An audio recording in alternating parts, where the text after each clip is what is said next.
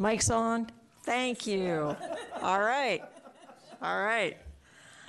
I would like to call to order the July 11th, 2023 Loudoun County Board of Supervisors, Finance, Government Operations, and Economic Development Committee meeting. This room has a hearing loop. If you need hearing assistance, switch your hearing aids to telecoil mode. If you need a headset, we have those available as well. Please see the clerk to request one. Committee members will have three minutes to ask questions for all items with as many rounds as we need. The proposed consent agenda is as follows. Item number five, quarterly report, upcoming contracts, first quarter FY24. Item seven, contract award and FY24 capital improvement program amendment, construction of the Aldie Fire and Rescue Station. Item eight, contract award and FY24 capital improvement program amendment, Loudoun County Animal Services mechanical systems replacement. Item nine, contract award fire apparatus, ambulance, heavy-duty equipment, and light-duty vehicle maintenance and repair services. Item 10, award authority increase, public safety radio infrastructure expansion. Item 11, award authority increase, roadway and civil design services for the Route 7 and Route 690 interchange. Item 12, award authority increase roadway and civil design services for intersection improvements at Waxpool Road, Pacific Boulevard, and Waxpool Road, Broderick Drive. Item 13, award authority increase fire service apparatus all types. Item 14, award authority during August board recess. Item 15, contract renewal fuel services. Item 16, FY23 Section 8 Management Assessment Program Certification and Submission. Item 17, proposed amendments to the codified ordinances of Loudoun County, Chapter 860.06, exemption for farm animals, certain grains, agricultural products, farm machinery, farm implements, and equipment. Item 18, proposed amendments to the codified ordinance of Loudoun County, Chapter 878, transient occupancy tax. Item 19, FY24, Child Protective Services, Family Services Specialists, Budget Allocations. Item 20, Beneficial Use of Landfill Gas as a Clean Energy Source. I will move the consent agenda and its adoption, second by Supervisor Briskman. Is there any discussion on the consent agenda? Supervisor Briskman and then Chair Randall. Supervisor Briskman. Um, so the transit occupancy tax was the item where we are doing the grants, Yes, yes. correct? Right. Yes. Okay. Yes. Okay. So I just wanted to make a comment on that for the record that the transit occupancy tax has a very, very specific use. Um, and so, and by its very nature, the transit occupancy tax is not local tax funding. The transit occupancy tax is collected from people who are transiting through our community. Thank you. Sure. Okay. Uh, Chair Yeah. Randall. Hi, um, thank you, Madam Chair. I have, I have a, a a question on the same item. It's not, it's not a big deal, but I have two things. One, when you look at page three of the, uh, the item, the first six requests were all fully funded So- at the requested amount, except for the Sweet Jazz Festival, which Chair, was I'm not. sorry. Yes. Sorry, Chair. Mr. Hemstreet. I just need to make sure we're talking about the consent agenda. We are. Yes, we are. Okay, so the item that was on the consent agenda is related to the transit occupancy tax, but is a change in our codified ordinances to be consistent with respect to um, how aspects of the tax are collected f- for the Commissioner of the Revenue to be consistent with state law. I believe the grant for the transit occupancy tax, that is item number 22, which is not on consent. Oh, okay. Which, Chair Okay. Randall, I believe that's what you're referring to. You I are. did not mean to you're interrupt correct. you. but Nope, nope, nope. I want to nope. make sure we're on. When I'm the making a same mistake, record. interrupt me. And I was, so thank you. All Just for right. the record, that's, that- Okay. Yes. yeah. I Yes. thought it was t- 22, yep. Okay, All right. thank you. So we'll, we'll wait till we get down there. All right. um, So, anybody else on any other item on the consent agenda? No. Okay, that's good, that's good. All in favor, please say aye. Aye. Any opposed, say nay. And that will pass four zero, one with Supervisor Saines off the dais. We're now going to information items. Item number one is the monthly Department of Economic Development report, and we have Buddy Rizer. Welcome. Thank you. Since today is 7 Eleven, tonight's report is brought to you by Big Numbers. Uh, we have just wrapped up FY23, and I'm proud to share with you some of the highlights of last year's success. It was the year when, in which we had the most wins ever 165, 82% of which were non data center wins. It was the year we've had the most investment ever, $10.2 billion, up 4.4 billion, an increase of 77% over the year before. Most prospects ever in the pipeline, 657. That's a year over year increase of 12%. Best year ever for economic diversity in the pipeline. 88% of our pipeline is non data center. And another great year for new and retained jobs, 5,703, which is 19% above our five year average. This year also saw the kickoff of our Launch Loudoun programming, and the response has been amazing. While this year's investment number represents the largest one year investment in the years we've been tracking that metrics, uh, the real success has been the extraordinary expansion of our overall business environment as we've been able to take our programming all over the county into every district and every town in just a few short months. Some of the great success stories we've seen are highlighted in your item tonight. We've also highlighted some of the key metrics in the report, as we usually do, but digging a little bit deeper, key travel related indicators that we track, such as the number of passengers at Dulles, hotel room nights, and hotel revenue, are now all above pre pandemic levels. The number of hotel rooms in uh, 2023 Q1 lagged, but was up uh, in the last couple of months, and uh, now we're ahead of those times in 2019. Uh, data show the market conditions continue to be tight with employment. Um, the uh, uh, the trend is up in leisure and hospitality, government, professional and business services, and healthcare, according to the monthly jobs report from the Bureau of Labor Statistics. Uh, average hourly earnings grew 4.4% in June from a year earlier, matching gains in the preceding two months and remaining well above the uh, pre pandemic pace. Labor force participation, or the share of Americans who are working or actively seeking jobs, remains well below February 2020 uh, at a, just a 63.3% level. That largely reflects the aging U.S. population and is triggering persistent labor shortages uh, in many sectors. Uh, however, the long, uh, the strong labor market is uh, drawing in younger workers. The labor force participation rate for Americans 25 to 54 actually rose in June to the highest level since 2002. So that's good news. Uh, the strong jobs report is likely going to keep the Federal Reserve on track to raise interest rates when it meets later this month. The Fed paused the interest rate increase after their uh, meeting last month, its first pause in 10 consecutive increases since March of 2022. Uh, the month before, the Fed brought the Fed uh, funds rate range between 5 and 525. That's the highest level since September of 2007. And uh, April is the most recent month for local employment data. The unemployment rate was 2.4% for Loudoun County, 2.9 for Virginia, and 3.7 for the U.S., though I understand it's down to 3.6 for the U.S. now. Um, and the next consumer price index report will be released tomorrow. Last month's report showed the prices rose uh, 4% compared to the year before, but that's down from 4.9% in April and 5% in March. So the uh, the efforts to curb inflation seem to be working, though, at a much slower pace than what anyone had thought. And with that, I'm happy to take any questions. Thank you. Any questions? Uh, Supervisor Letourneau, then Supervisor Briskman. Well, at the risk of asking a question that I probably don't want to know the answer to, of the roughly $10 billion in capital investments, how many of those, how much of that is data center? It's about $8 billion.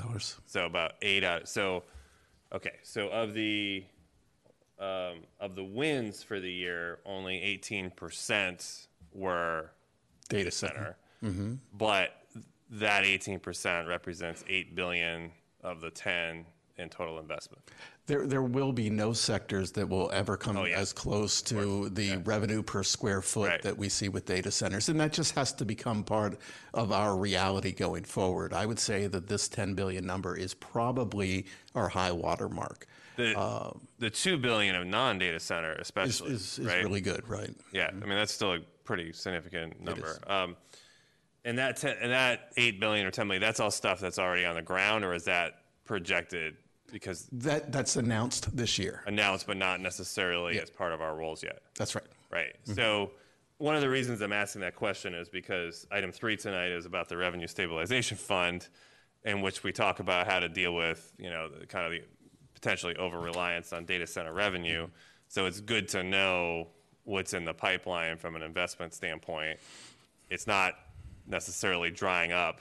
You know, it's not going away. So we have to just plan for that when we deal with the revenue stabilization fund. Yeah, and I, but I would say that um, I are, my projections for next year's investment number are about half of what they are for this year, On data center just overall. overall. Yeah. So, So- we, I mean, listen, 99% of communities would take $5 billion Yeah. every year. Yeah. But, the, but I think that that's our reality that we're, we're going to start to see as, uh, as we uh, continue to diversify and, and run out of property that we're going to see those numbers decrease.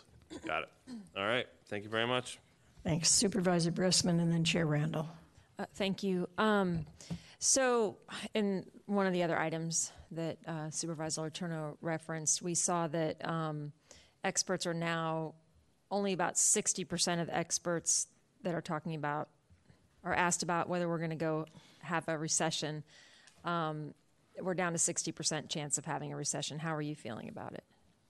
Uh, about the same. I, I I was fairly convinced a few months ago that we were heading that direction, but it doesn't feel like it as much now. Um, it's such an unusual time because the the what the, the what we're seeing in the market with the jobs kind of counteracts everything we've ever seen when it comes to this uh, stubborn inflation and, and the the ra- rising rates. So. Yeah. Um, I, I mean, Europe is is now in a recession, um, but I think that that we could see we could see a kind of a, a new paradigm going forward. But again, I'm I, I'm only an economist. He's uh, the real economist over there, so uh, I just play one on on your TV. And then um, item 22 brought to mind something that we've been talking about, and I noticed in the grant funding for organizations that applied for, um, you know, TOT grant money, none of them are east of Route 15 f- that, is I can, that I can see. I don't know if we just don't have festivals going on over there, if we don't have sports things going on over there. Maybe that's the nature of the way the grant, you know, is written, the RFP is written. Um, and then it made me think about we were talking a while back about maybe a proposal for a restaurant week. I thought maybe that would. Can, Yeah, I think. Well, I, I mean, we've had things east of 15 in the past, uh, and and haven't uh, haven't had any legs to them. Like they, you know, we had a food festival that uh, we had, I think, three years, and and it didn't really do very well for us. Uh, Restaurant Week is something that we have uh, we've spent a lot of time looking at, and and the industry has not necessarily been as receptive as what we would like. Um, you know, the, restaurants that you would most want in a restaurant week are doing well enough that they don't need it. it it's it's it's just it's been tough, but uh, we have been working with Beth Erickson at your direction to, to come up with some concepts. Um, I did not review the uh, the grants this year, so I'm not really sure what was in there, but. Um, it, it, I know that most of what we see does tend to be more of toward the uh, the Western economy okay. income applications. Thank you, Chair Randall. Ms. Briskman's taken all of my questions, including the ones I ask you every time, which is the question about inflation, and then the question that on item 22 about why are all the, all the money going to the West. I was also going to ask that, and she asked that as well. So I only have one question left. Um, When you look at the jobs that the, the winds have created, and one, I'm going to want you one more time to explain what winds are, because not everyone knows that, and you explained it to me a couple times before I got that. Look at the jobs created, 5,705. You know, Mr. uh, To, to Mr. Letourneau's question was a great question that, you know, that the data centers are producing uh, you know, the, the bulk of the, of the uh, revenue. Um, but although they do produce jobs, mm. they don't produce the jobs that, that we think they do. So, I mean, look at the jobs created, those almost 6,000 jobs. In what industries are those being created? Because that's probably not the data center industry. Well, and this big number this year is unique to other years where we've had big numbers because it hasn't been one job like uh, customs and border protection, and this has been really Spread all around, yeah. You know, we've seen. I mean, I mean there was a lot of those numbers are, are United uh, and airport related. Um, there's a, a lot of like NEW Asurion had a lot of jobs this year. Um, we're seeing a lot of small business incremental growth this year that we haven't seen, or at least that we haven't tracked to the level we're tracking now. You know, it, it's been kind of fun to watch the, the the local employment base kind of organically grow as opposed to getting one big win that you just Right, it's like a right, lightning shot. right. I think this is much more healthy in the long term for our too. economy. I do too. Thank you for that. And then lastly, I say I'll say that this past Sunday I did attend the ribbon cutting for Mama's K9 Mix, and um, you all have done such a great job shepherding some of our small businesses through to. Like literally, a, like kind of, kind of a, a stand to then go into the farmers markets, and now she has her own pop-up store in the mall, and that's because of the good work of, of your um, your department. And I've seen so many of those businesses grow in that area and in those ways. So I appreciate um, what you all do. So thank you. Thank you. Uh, Vice Chair Saines. Thank you. You show the wins for, or the jobs created, 5,705. Can we get a breakdown of which sectors, or like how many in each sector? Sure. I'll, I'll, I'll have that for you next next time around. Yeah, the jobs. Okay. Yeah, I, I'll definitely have that for you next time. Oh, good. Thank you. Sure. Mr. Rizer, I have been asked um, to ask you to describe what a win is. Oh, right. Thank you. Uh, we, we consider a win, and we have a, an actual written that I don't have in front of me, but basically it's, it's any commitment to an expansion of investment or jobs or the retention of a company that has otherwise looked to move to another jurisdiction. Uh, so really, it's it's any a win is is kind of classified as any commitment to investment, jobs, or the retention of facilities in the county. Very good. Um, And I would like to thank you and um, also point out that even though data centers don't necessarily have many employees in the buildings, um, they do create thousands of jobs, um, maybe 10 thousands of jobs among those industries that are reliant on their being here. So a figure I have heard is potentially 45,000 jobs, but I don't know, Buddy, if you have more accurate data on that. Well, we, we look at it in terms of concentric circles, and the first two concentric circles, which would be the uh, the data centers, then the uh, the customers inside the data centers, and then the suppliers. Just those is between fifteen and twenty thousand. Uh, I think if you look at the entire infrastructure, you do look at a number that's uh, north of thirty, probably approaching forty. Yes. All right, thank you very much. All right, we are going to go on to item two, Philomont Fire and Rescue Station feasibility study of schemes four and four A. Thank you all for coming down.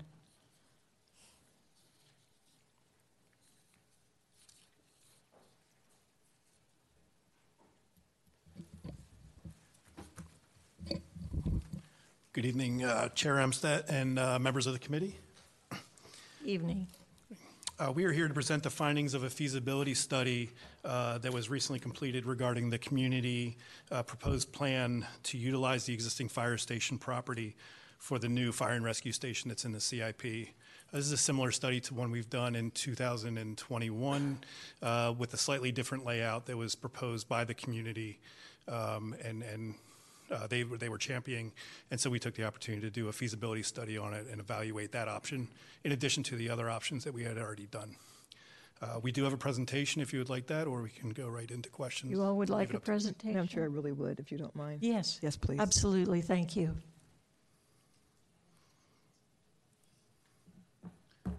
Bear with me one second.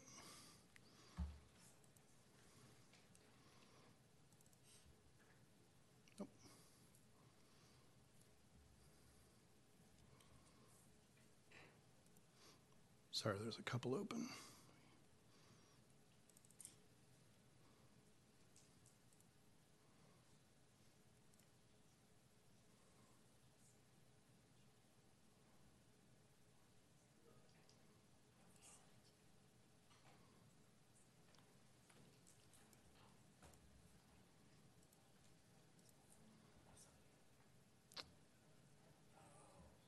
All right, one second, please. To the right there. There. This one? No, up. There you go. Yeah, No, okay. make it- Yep. That one. There. Thank you. Sorry about that. No problem. Great. Uh, The new fire and rescue station has been in the CIP since 2017 and uh, always shown to be located at the seven-acre volunteer-owned uh, Horse Show Grounds property. Uh, A community meeting was held in September of 2020. Uh, That meeting led to uh, interest in this project, and uh, the uh, community uh, was looking for the station to be built on the existing fire station property, and that led to the feasibility study in 2021 to evaluate the station to be developed there. And we considered uh, multiple options at that time, including a renovation of the existing and a demolition of that proper of the current station and the construction of a new station on that property. Uh, That was presented at the October uh, 5th, 2021 Board Business Meeting and included a staff recommendation to maintain the new station development on the seven-acre uh, volunteer uh, fire department property at the Horse Show grounds. Uh, This is, uh, slide shows the locations of the two sites, with the upper location as the current fire station and the Horse Show grounds property, the seven acres, about a 1,000 feet to the south of that on Snickersville Turnpike. Uh, Late last year, some members of the community uh, put forth an alternate option for the renovation and addition uh, to the current station on the existing property uh, that was slightly different from what we had considered previously. Uh, Staff later, later met with the creator of those sketches, Mr. Bill Ridge, and those sketches were titled Scheme 4 and 4A. Uh, Based on that meeting and community input, uh, DTCI conducted a new feasibility study to evaluate those new schemes. Uh, This slide shows an aerial view of the current fire station, and I'd like to highlight the community center to the right of the uh, red square, right, that, that house right to the right, and uh, the cell tower that's right directly behind the fire station, uh, sticking straight up there, is a cell tower on the site. Scheme 4A uh, provided for the renovation of the existing fire station, uh, including two new pull-through apparatus bays uh, with additional space uh, for support functions, offices, and bunk rooms. And this, call, this scheme calls for the relocation of that existing cell tower. And this was the sketch that we received with some notations on it. Um, This is the sketch we got, and it was, uh, you know, a sketch, so it's schematic in nature, uh, therefore not dimensioned or uh, laid out on the site to scale.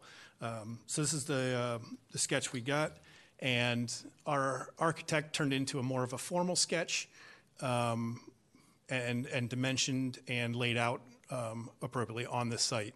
And, and as you can see, it's pretty similar, uh, just a little more formal. And then from there, we took the same layout and looked for some of the missing things that weren't in the sketch and added those to it the best we could. And um, some of those things are um, shown there in red um, as additional site features and things that were not included in that sketch that we, uh, we took into account as a part of the full feasibility of this, this site.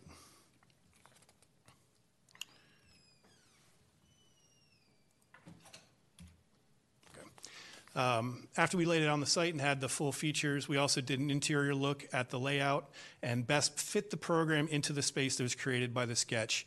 Um, The colors signify the different program areas and trying to link those as best we could um, with, with what the sketch provided in, in some of the functional areas.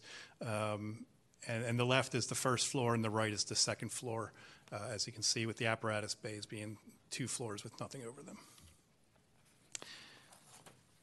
Scheme 4A calls for the renovation of the fire station, retaining the four existing apparatus bays, and provides an additional, uh, an addition which includes four pull-through apparatus bays with additional space for support functions, offices, bunk rooms. Uh, The benefit of this scheme is that it allows the cell tower to remain in the current location.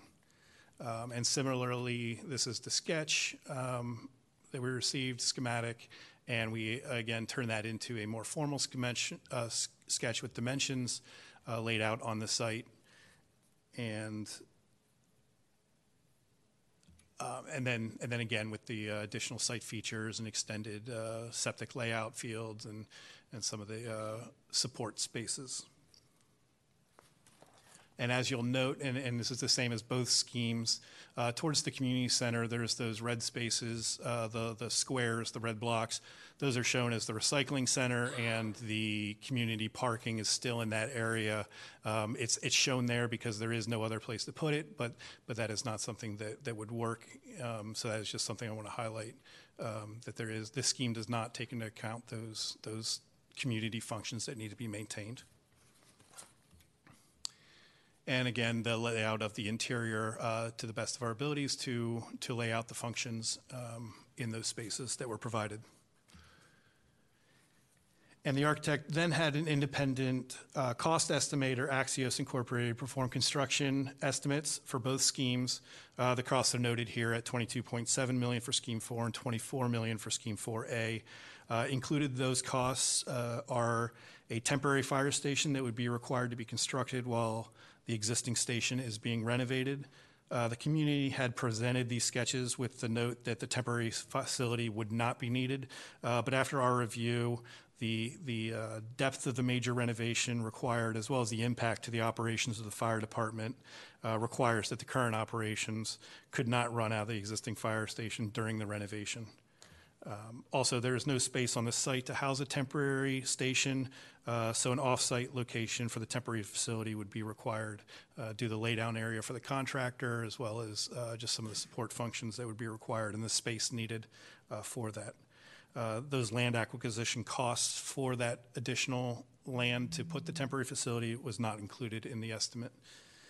Uh, For comparison, we also have an estimate from that same independent estimator, Axios, that uh, was conducted in February based on the concept plan for the new station on the horse show grounds. Um, And that concept estimate has the estimate, cost estimate at 16.7 million. And for further comparison, we recently awarded contracts for similar stations at Lovettsville and Aldie, uh, which came in at about 16.1 and 18.5 uh, million respectively. And of note, the Aldie station is a larger station, a five-bay um, station, so the dollar per square foot is really the better metric to look at there, but all pretty similar on the, the stations on a greenfield, ground-up construction, non-renovation project. So staff has reviewed the sketches and the feasibility study provided by architect, FGMA Architects, and has noted some issues to include the complexity and risk of renovating the existing facility always has uh, additional costs associated with a lot of unknowns that you have to take into account, um, and the risk with, with not knowing what the full, true uh, building, building is once you get into it. Um, Maintaining the community services at the uh, community center parking and the recycling center without a, a a real understanding of what that would look like, we would have to have a, a way to have that um, space maintained and, and functions to proper all the way through construction and beyond. And uh, with just a much smaller site, typically we're looking for a five acre site. This is only about two and a quarter acres, uh, just really limits what we were able to do. And then issues around the existing cell tower uh, created a lot of uh, issues with the layout. Uh, Continuing on, uh, the need for the temporary facility during construction adds to the construction duration in getting that up and running. Um, The land for that is not known at this point. Um, The costs exceed the current budget, and um, land and property acquisition for all of this has not um, been identified. Uh, The, the station, uh, the current fire station is owned by the volunteers, and there's no indication that that would or could be sold. Obviously, if we do enter forward with something like this, we would enter negotiations, but there's no guarantee that that would be sold or uh, at what price. Um, Similar, similarly, a cell tower relocation site would be needed, um, and then all the approvals that would needed for a new cell tower um, would be needed, a long process there, which would probably delay construction considerably, and, and again, the temporary facility site as well. And lastly, uh, Fire and Rescue had done a, a review of this as well and had some concerns about the, the layout of the station and potential uh, of this of this proposed uh, solution. Uh, the two-story versus one-story is preferred, or, or one-story is preferred. Um, it's not ideal and, and would require concessions on their part versus a typical station design. Um, the hot cold design concerns for separation of hazardous and clean zones where they can have, have it separated and, and be able to decontaminate as they go into the buildings and have bunk areas away from the hazardous areas and things such along, along those lines. And the layouts would be difficult to achieve with a really efficient space as, as we would be able to find on a, on a new construction and as we do have on the Horse Show Grounds property. Um, and uh, staff recommendation, um, it is our recommendation to not use the current uh, Philomont Fire Station site for this project and to maintain the current plan to utilize the Horse Show Grounds property uh, for this project. So with that, I will open up to any questions. Thank you very much. Anybody have any questions? Uh, Chair Randall? Thank you, Madam Chair. I may, I may need more than one round of All right. So first of all, um, Chief, I know that you met with the community, which led to the feasibility study, and so I do want to thank you for being open um, to new ideas. Is it, is it not true that the, that the volunteers own both these sites, correct? Yes. Okay, so we're going to have to buy something from them no matter what. One of the sites are going to be purchased from the volunteers. So the Purcellville, I'm sorry, Volunteer Fire Company has a willingness to provide the Horse Show Ground, the seven acres at the Horse Show Ground, to Loudoun County for this purpose for free. For They are free, not they- they would charging do the it for county free. for any fund. Well, that's I, I don't. That's great. I don't think they paid anything for it themselves when they re, when they reached, when they received it. Uh, Yeah, I don't know the answer Yeah, to no, that. yeah. I, I, um, they it, they didn't. It was handed to them to do the horse show, but they didn't pay anything for it. Maybe I missed what you all. Maybe I missed it in all that you said. I, I I've been trying to follow this pretty closely. I understand the issues if you keep the current station where it is and then try to build something on the back of that, which is the, what the schematic says. I understand the issue with, with the bifurcated building. I understand the fact that it's less space. I understand all that. If you were to take the current building down, could you put a temporary location on the horse show grounds and then use that whole space to build a new station that would be appropriate for and meet all the needs? Yeah, so we considered that as a part of the 2021 study that we looked at. And um, I guess the first, first part to address, the, the horse show grounds is not necessarily available for the use of a temporary station. The volunteers would have to agree to that and/or come to a deal, an agreement on that, and we'd have to bring utilities to that site. And that, that's why the cost of that is so high. Um, and then the, the two and a half acres, I think we run into a lot of the same issues that we would have if we renovated the building as we had, and that's what the study showed in 2021. So the two and a half acres is the, the, the building as it sits and all the area behind the building as well. That's, all of that is just two and a half acres. Correct, yeah, and that includes the parking for the community center and the recycling center, all onto that one site currently. We haven't, or at least when I read the, when I read the item, and I, I did read the item, there were, okay, I, no, never mind, you just explained that. So I was gonna say, there was no discussion of what the, the other site would cost, but that's because the volunteers would give it to you, because they, the volunteers, when, then would do what, did they say with the, with the current site? So their indication has, and they haven't been specific, but throughout the history, they have indicated a, a willingness to provide that back to the community for some community use. Uh, So then they're gonna give both sites that they now own back to the community with no cost, at no cost? I can't speak to the current site if they would charge or anything, but I, I know they approached um, Steve Torpy and Parks and Recs about possible use for Parks and Recs. Obviously, the condition of the building is not suitable as is for a Parks and Rec facility, but there hasn't been detailed negotiations, but they do want to provide it to the community for a community use, and they have made said that. publicly. Um, Madam Chair, I'm, I'm out of questions, I, I'll, I'll come back. All right. Uh, And we're back to you already. Thank you very much, Madam Chair. I think the, the community concern that I completely, completely understand is that in every community, especially small communities, there is one place that becomes the center of the community. And the, it's the community gathering place. It kind of has an historical and sentimental value to it. For this community, the, the Horse Show Grounds is that. Um, do we know when, when the last time the Horse Show Grounds was used for, for that purpose?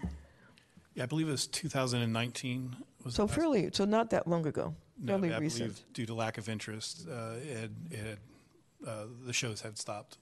Was it due to lack of interest or because we walked into COVID? I believe it was pre-COVID and, and it was, uh, and previously, um, to the lack of interest and, and a bunch of the, uh, um, facilities were, were demo- demolished. Okay. Um, Chief, right now, how many, realistically, how many people are part of the Philomont Volunteer, volunteer, volunteer company? They have no operational members that run out of the Philomont. They have several um, administrative folks. I know Chief Pearsall does run, uh, subsequently, he's an EMT, he runs at Purcellville and so forth, but there's no operational volunteers out of There's not, okay. Station. So when we talk about, you know, what they're going to do or they're going to give, back, there's not really a, a whole lot, it's not, there's not a whole lot of, um, of people to, to give, to give anything back or to do anything with, is that correct? Correct. What is their due area? Um, You mean the size-wise? Yes. Um, I don't know off the top of my head. Um, they have a very large first due. They run second due into Purcellville, Middleburg, and, and things of that nature. So Aldie. Um, so I don't know off the top of my head square footage wise, but they have a very large first due area. Okay. And I, I, would you say that, that it is literally the health and safety of our firefighters is dependent on where we build a new station or if a new station is built and you do not believe because of the size, because of the two and a half acres, even taking the current building down, I mean, take, take away the cell, cell tower issue, just ignore all that. Just the building it's, it's, itself, you would say that it cannot provide the needed health and safety for the firefighters that would go in that building? I- I think it doesn't, it does not lend itself to an efficient hot, warm, and cold design. I know we've talked about that to the mm-hmm. board before, so mm-hmm. I don't want to repeat myself. But that is a critical part of maintaining the health and safety of firefighters, the hot, warm, cold. We come back from a fire being hot, dirty, we mm-hmm. go to a transition point to become warm and take the gear off and take the contaminants off, and then go into the living quarters, just like you would in your house when you come in from working Yeah. out in the yard. Okay, I have one last question. Go ahead. The two and a half acres, are you talking before you get to, because I walked, I went out there, I walked it. Are you talking before you get to the slope area? Or are you talking about the whole area back there until you get to the trees? It is back to the trees, that It's whole all the way slope back to the area. trees. And, and that's one of the reasons for the uh, high expense on this site is the uh, earthwork that would be required. If you expand into that hilled area, you'd have a lot of retaining wall and, and earthwork uh, for All this right. particular site. Thank you. Thank you, Madam Chair. Very good. Thank you all very, very much. All right, we're going to oh, go to item number three, the Revenue Stabilization Fund. I think it's worth having a presentation by staff on this. You see Caleb.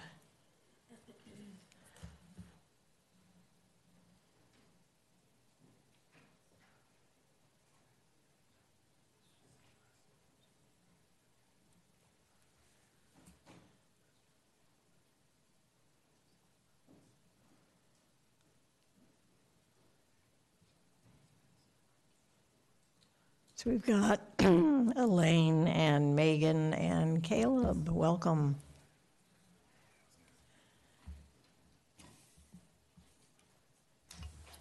Good evening. Hello. So you have the Revenue Stabilization Fund item, item three. The purpose of this information item is to present background information and policy, policy considerations to the Finance Committee related to the creation of a Revenue Stabilization Fund. A Revenue Stabilization Fund is a tool that can be used to mitigate the revenue volatility currently experienced and projected within the county's revenue from business tangible personal property tax on computer equipment. Since FY 2013, the county's budget has benefited from the strong growth of its personal property portfolio. Of particular importance from a revenue generation perspective is the business tangible personal property tax levied on computer equipment, especially equipment in data centers. For reference, the total personal property tax revenue coming from computer equipment in 2013 was about $60 million. That total is estimated to be $590 million for FY 2023. Personal property tax revenue has grown year over year at a rate that outpaces the growth of all other general fund revenues. As shown in the chart on the screen, personal property tax revenue from computer equipment also makes up the majority of the entire personal property portfolio.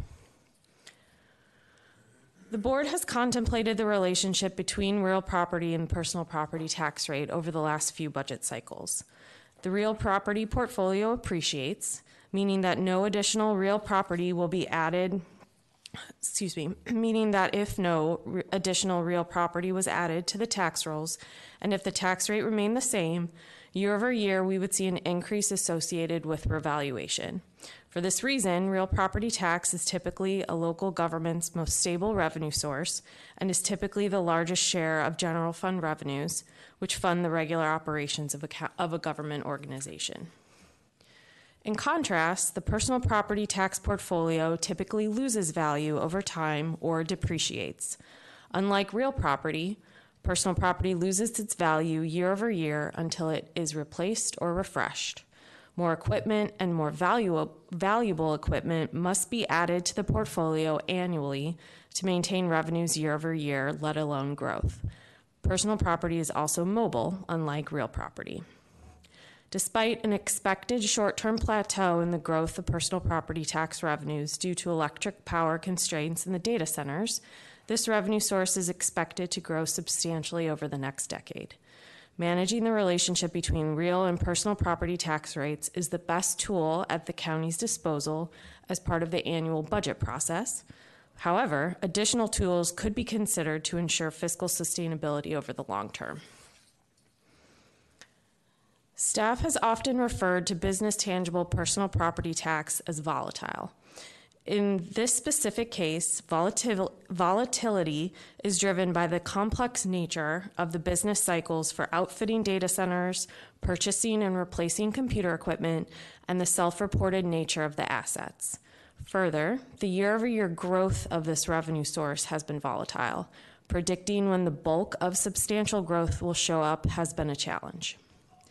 Additionally, as demonstrated in the previous slides, personal property revenue is far less stable and therefore less predictable than real property revenue. Because Loudoun County's experience with personal property tax is highly unusual at the local level, staff and the county's financial advisor, PFM, have explored how state governments manage relatively volatile revenue sources, including income and corporate income taxes.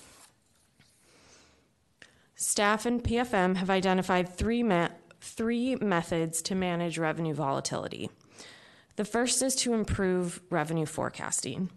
Over the last three years, staff has developed and continues to refine a f- sophisticated revenue model with many variables. We have collaborated with our financial advisor, the Data Center Coalition, and county department subject matter experts, including the Commissioner of the Revenue and the Department of Economic Development, to better understand each of those variables. Second, the board has also pursued changes to the revenue structure. During FY23, the the board has implemented a tax revenue policy to bring into balance real property revenue against other local tax revenue in the general fund. For tax year 23, the board decreased the personal property tax rate from $4.20 to $4.15 per $100 of assessed value. And finally, the third method is to establish a reserve to offset revenue fluctuations called a revenue stabilization fund. The board already maintains a primary reserve fund, referred to as the fiscal reserve, and is required, which is required to be equal to 10% of operating revenue for the county and Loudoun County Public Schools. The fiscal reserve is only meant to be used based on significant revenue downturns or in the event of a federal disaster or emergency. A revenue stabilization fund would serve as a secondary reserve fund to the existing fiscal reserve, targeted to mitigate the volatility of county revenue associated with the data center industry. Different than the fiscal reserve, a revenue stabilization fund is meant to be deployed to mitigate revenue shortfalls that could occur because of the unique nature of the county's experience with data centers. Should the Finance Committee indicate its support to establish such a fund, there are a number of policy parameters to consider. Shown on the slide, as well as detailed in the staff report, they include maximum size of the reserve, a method to fill and replenish the reserve, permitted uses, how to access, and the permanence of the reserve. Table two in the staff report includes a summary of the options for these policy parameters for the Finance Committee's feedback. How- However, I will speak to each. The maximum size. As a secondary reserve, staff would recommend a maximum size of two and a half to five percent of the total operating revenue for the county and LCPS. However, staff continues to explore tying the maximum size more directly to the overall scale of data center related revenue, both real and personal property tax revenue. Evaluating the basis for this range will be necessary, especially in conjunction with the continued refinement of our revenue, revenue modeling. The method to fill and replenish. Initially, the board could fill the Revenue Stabilization Fund with, with a portion of revenue collected over budget, which could occur during the annual fund balance process. As part of its policy discussions, the board should evaluate how quickly it should reach its sizing goal, and should it need to be accessed, how quickly the funding level should return to its maximum size. Additionally, to fill the Revenue Stabilization Fund, the board could consider annual appropriations of a contribution to the stabilization fund as a way to continue to implement tax revenue policy, but to avoid dramatic decreases in the personal property tax rate and or increases in the real property tax rate in any one tax year. Permitted uses. The first is to address a shortfall in revenue realized during the fiscal year. The revenue shortfall itself can be based on aggregate tax revenue being forecast below forecast or when real or personal property tax revenues associated with data centers are below forecasts. The impetus for staff's work on this topic was driven by the risk associated with business tangible personal property tax revenue. However, uncertainty in valuation of data center real property has also created an additional risk in that portfolio as well and further underscores the value of a discussion of risk mitigation. A second permitted use that staff would recommend is for meant to be uh, utilized over the long term. Should a shift in the industry occur that causes an immediate shift in revenue outlook, a revenue stabilization fund could provide a smoothing effect that would allow the county to transition to other revenue sources or make appropriate expenditure reductions over a longer period of time than would otherwise be possible. To access the fifth, uh, Revenue Stabilization Fund, we would ask for the board to consider two options. The fiscal policy requires any withdrawal of the fiscal reserve be approved by the board. The use of a revenue stabilization fund could be administrative in nature, and given that this fund is meant to be spent and replenished, administrative action, action might be appropriate, but the board may also want to approve all uses of this fund. And finally, permanence. Should the board create a revenue stabilization fund, staff recommends it be established without a sunset. Though staff's recommendations are driven by the current volatility demonstrated by business tangible personal property tax, the county's budget is approaching a size that justifies a secondary and more flexible reserve regardless of the volatility of that revenue source. However, if needed, the permanence of the Revenue Stabilization Fund could be revisited on a regular basis to ensure it complies with the board's fiscal management principles. Next slide. The purpose of this item is to provide an overview of the information regarding revenue stabilization, and staff is looking for feedback from the committee on its creation and policy parameters. Based on this discussion, we would intend to re- return to the Finance Committee in the fall with policy proposal and amendments to the fiscal policy for your consideration. Happy to take any questions. Thanks, Megan. And board members, in your packet on page eight of the staff report is where the different options are that Megan just described. Any questions, uh, Supervisor Letourneau, then Supervisor Briskman, and then Chair Randall? Uh, thank you. I, I appreciate this item and, and the discussion, and I think it's one that we need to continue to have. Um, do you think the primary goal is more to limit the dependency on data centers and you know maybe kind of cap what we're putting in on an annual basis from data center revenue, or is it to actually create a fund that would stabilize when revenues drop? Because it seems like it seems like you would sort of go about this a little bit differently depending on what the answer to that question is. So I, I think the purpose of this fund is maybe both of what you mentioned. There's a short-term need to isolate the risk of data center related revenues until there's more clarity, for example, on the power constraint issues that we're experiencing with Dominion. Um, but over the longer term, there is that relationship between the personal property tax and the rest of the local tax funding, especially real property, that we continue to need to balance.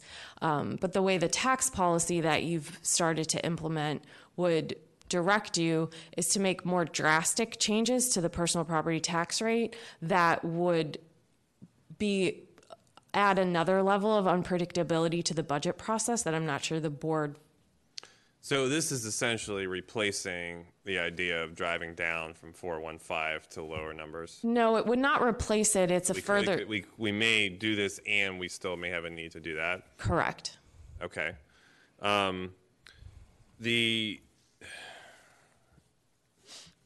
you're sort of it sounded like you were proposing using the fund balance discussion as kind of the check-in point.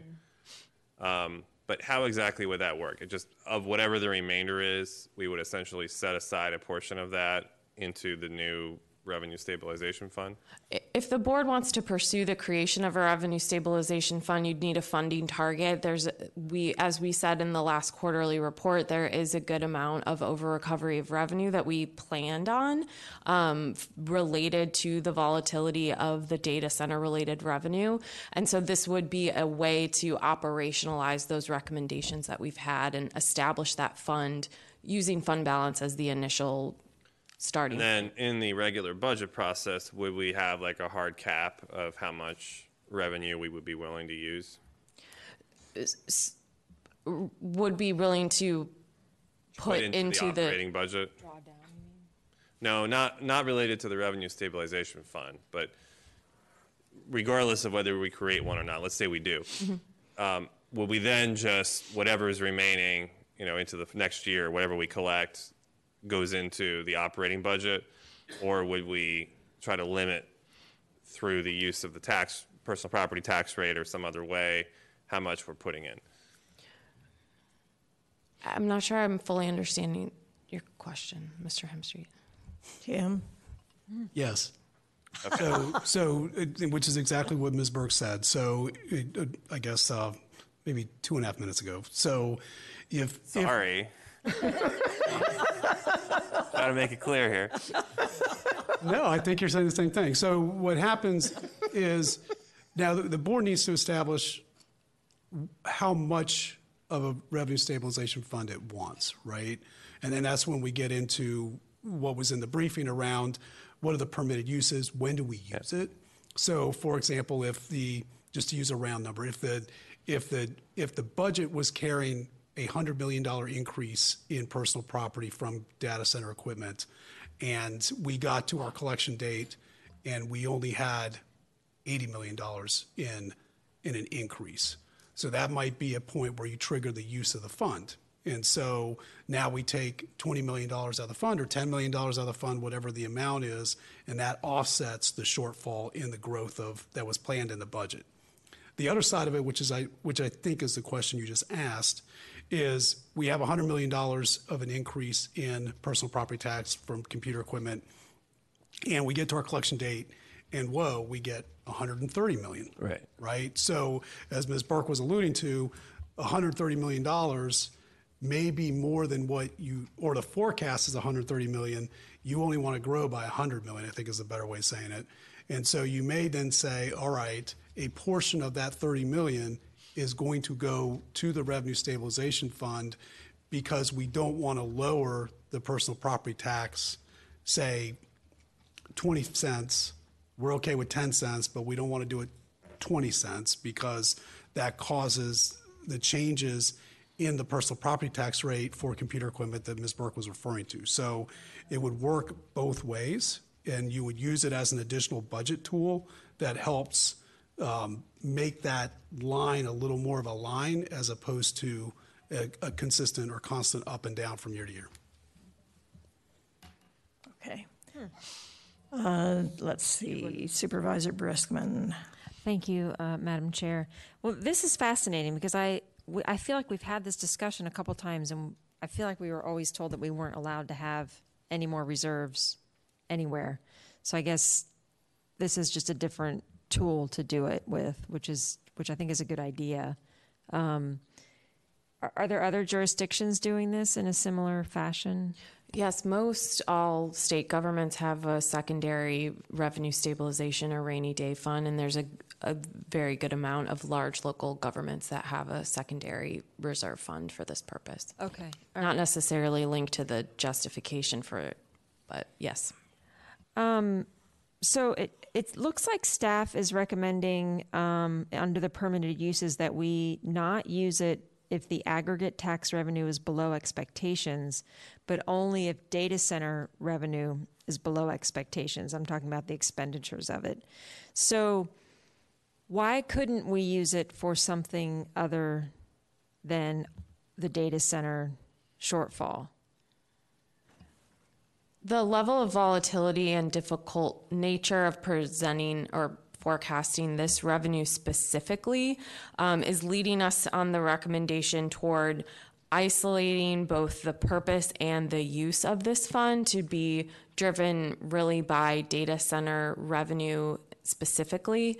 The reason why we aren't recommending that you would use this revenue stabilization if you miss your total revenue forecast is because, first of all, we don't budget that.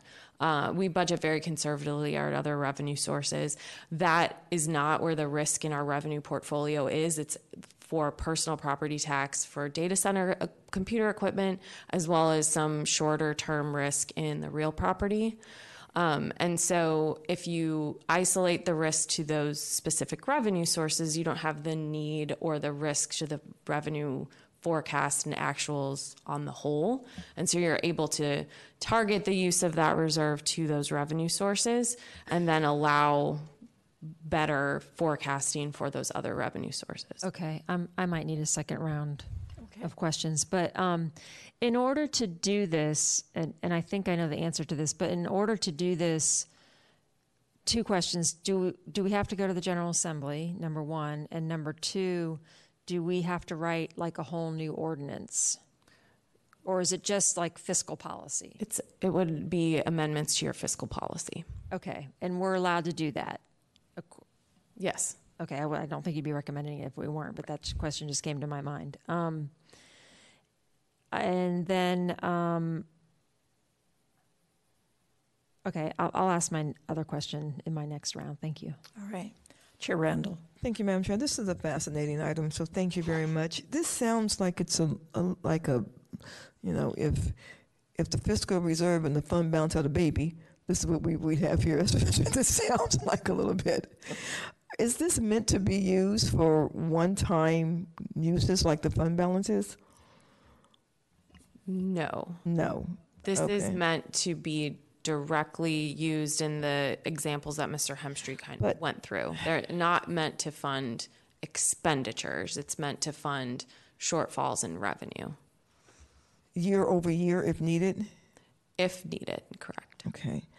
Um, as far as my memory serves me, and, and I'm sure if I'm not correct, Ms. Umstattd will correct me, we've had two times where the data center revenue did not come in as expected. One was after the first year of COVID when they just did not replenish their equipment. And so if you don't replenish the equipment, you know, then, then it's going to be um, value less. And then secondly, well, we, we, we've yet to see what will happen with the power issue. And so when you talk about um, volatility, and and you know, to be quite honest, we you know we keep saying um, personal property, but we really what we really mean is data centers and, and computers. So so are we basically starting? Are you basically saying that the data center money is getting to a point where we just it's just too much volatility around it to rely on that revenue coming in year over year that we could rely on before? The revenue continues to grow and come in. The growth and when it will appear has been difficult to forecast. So the year over year, even though we've missed those revenue forecasts, Yeah, the the revenue revenue growth has- line yeah, has continued yeah, to grow year over year. But because we only have one data point a year, um, we don't Know what to we have a very difficult time understanding when it's going to come in and the growth of that specific line item has reached a point where a miss in that forecast has significant um, impacts on the operations Talk me through one more time, and I promise I was listening, about how we replenish the fund. Um, because uh, I, I know you say um, you, you would specify methods starting two years after the use of the fund and then use the same parameters as the fiscal reserve. But how do we eh, talk? I, I read that. I heard you talk me through one more time how we, how we replenish it. So that that section of the item suggests a way to initially fill the fund and then and then replenish it. So if we if we filled the fund and it reached a certain revenue target of maybe two and a half to five percent, mm-hmm. and then you have a situation where you have to use a portion of that. The fiscal policy for our main fiscal reserve says that you have to repay a use of that fiscal reserve within three years. Um, and that would be generated through any. How, yeah, that's my question. How was that generated? So we would generate it, we would either purposefully identify an expenditure to add to that fiscal reserve, or you can generate year end fund balance.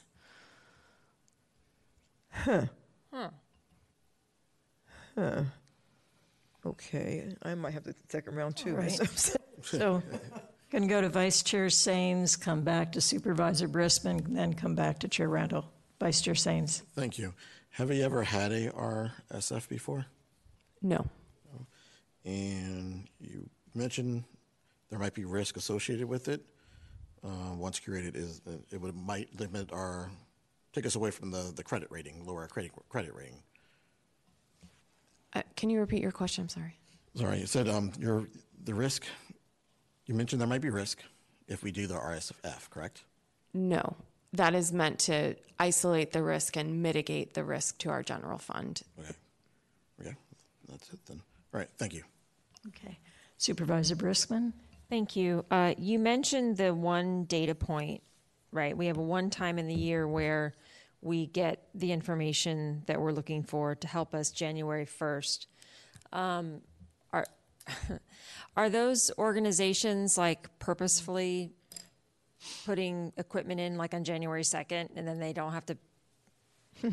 No, we don't Okay. believe so. Okay, all right, that's good to know. make sure. Um, because it is really difficult. Is there any way we can address getting more visibility? That is something that we have, um, because of the difficult nature of this industry and revenue, we have made inroads and have formulated very positive working relationships with the Data Center Coalition Oh, through economic development. So we really feel like we have access to that industry and, and can discuss with them these policy issues as well as our revenue modeling. Okay, great. Um, we're getting about 590 million annually. Um, and I know that this might be something hard to gauge, but when you said it said in the item like we're looking at this increasing over time. Like where how far do you think it's going to go? Are we going to be at like 750 million? Are we going to be at a billion at some point? It, we're forecast to add an additional 24 million square feet of data centers over the next eight years. Um, and so I think that really pushes our revenue forecast v- pretty high. But um, that is the information we have right now. Uh, depending on the power constraint issue with Dominion, that could change, uh, as well as we would to continue to encourage the board to lower the personal property But if, tax but, rate. but, but if all 24 million square feet were to be able to come online, there was no power constraint issue, can you put a number on what the revenue would be? I mean, it, it could be, you know, an additional 25 to 50 percent. Okay, okay, thank you. Um, so we're looking at somewhere between 2.5 and 5 percent staff is recommending, and that is 2.5 to 5 percent of all data center revenue would be put in the reserve fund. So we were we were keying that target to two and a half to five percent of the total general fund revenues. Okay. Or a different percentage range tied to that lower amount of isolated data center related okay. revenues. Okay. So what would happen if we I have so many questions. What would happen if we had 3% in there and then we got a, a whole bunch of extra revenue but we're already at our 3%? Where does the where does it go then? Uh, I would say that it's generating fund balance that Fund you balance. have that Okay, over recovery of revenue. question. Yep. And um, are we going to have a drawdown limit or a required maintenance limit? I think the maintenance limit would be 2.5 to 3%. Are we going to have a drawdown limit, annual drawdown limit in our policy? I think that would be feedback we would like to hear from the finance committee, although we probably wouldn't recommend necessarily saying no more than a certain amount at this point because those that as you saw that revenue line item is upwards of 600 million dollars. Okay, thank you. I'm out of time. Uh, I'm going to go to Chair Randall and then Supervisor Letourneau. So why wouldn't, to, to Ms. Briskman's question, you know, if we have, if, if, if, if the, the fund is, has enough money in it and we get a lot more revenue in, why wouldn't the answer to her question be, then we just, we can lower taxes? That could be the decision of the board. However, that's fund balance that we would recover in actuality versus After- uh, yeah, planned. So let's go back to the fund balance discussion because you said that might be a way to replenish, or that probably would be a way to replenish. But fund balance is one-time money, so we, so we would, if if needed, we would use fund balance to replenish year over year. So the reserve fund itself is also one-time funding. And if there's a certain funding I asked tar- that, that's what I asked before about the reserve fund being one-time funding, and you were like, no. So now, now, now I now we have I you have confused me. I'm apologize. I, I, I thought I asked it the first time, is this meant to be one-time funding? And you said no. Maybe, I thought you asked related to sh- is this meant to be used annually? Like oh, no, no, no, like I did not balance. mean that. No, no, Okay. okay, all right. So, okay, okay. So then back to the original question. If needed, would fund balance replenish this year over year? Yes, it could if needed.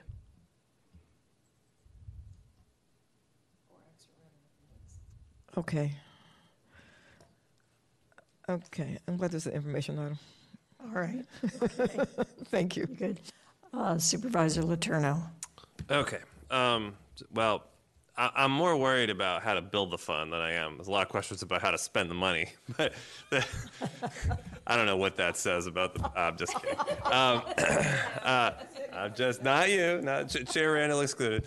Answer reserved. Um, no, I'm just kidding. Um, but we got to build it first, which I think is going to be the hard part because we have to show constraint in reality, in a real budget scenario, there will be things that will be proposed to us or asked for that we can't fund in the budget, and we're going to have this chunk of money sitting here, and we're going to have to make a decision to not use it.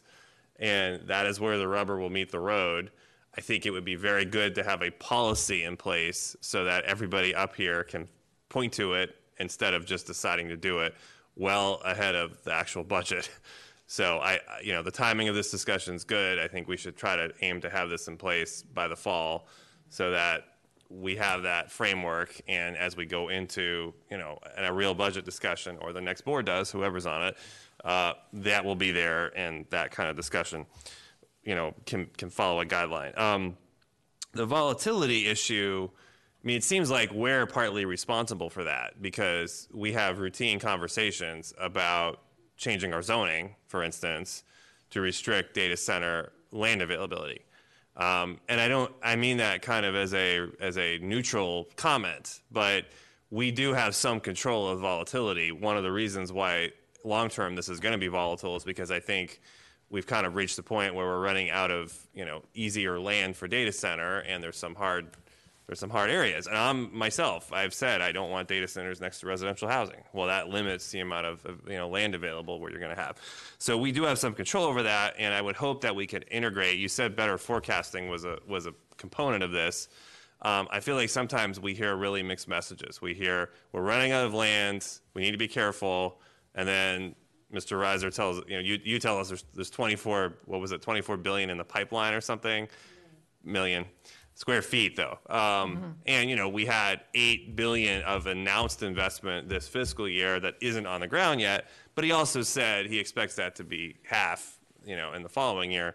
So, you know, to what extent can that information be used to really fine tune the, the, the forecasts? So we we work with economic development uh, hand in hand in developing those forecasts, and we really have tried to refine the data sharing and information. So, like for instance, at the moment, the board, let's just say hypothetically, were to adopt a data center CPAM or ZOAM, would you would that give you granular enough information to be able to adjust the forecast because X amount of land would no longer be available for a data center? I can't say at the moment we'd be able to do that, but yeah, we, yes, we would consider that, and and that's been a topic of discussion since the board has engaged in those conversations over the last year or so. Okay, thank you.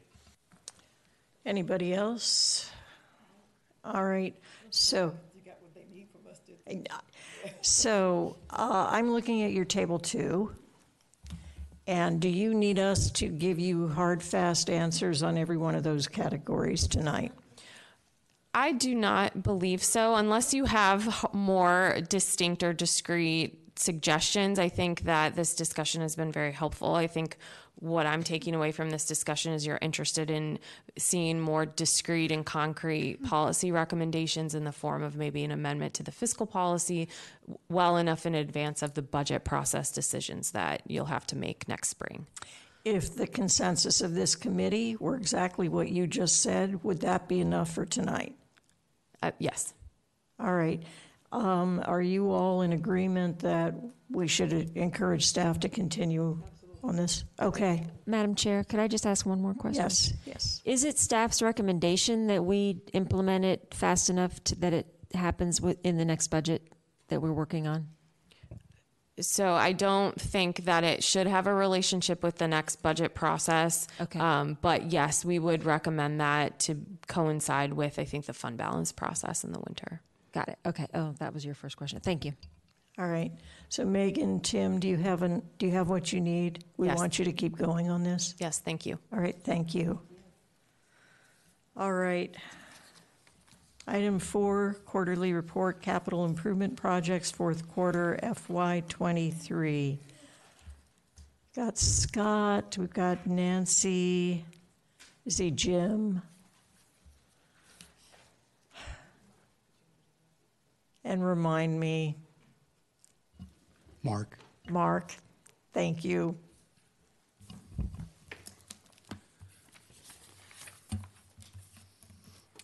And good evening again. Okay.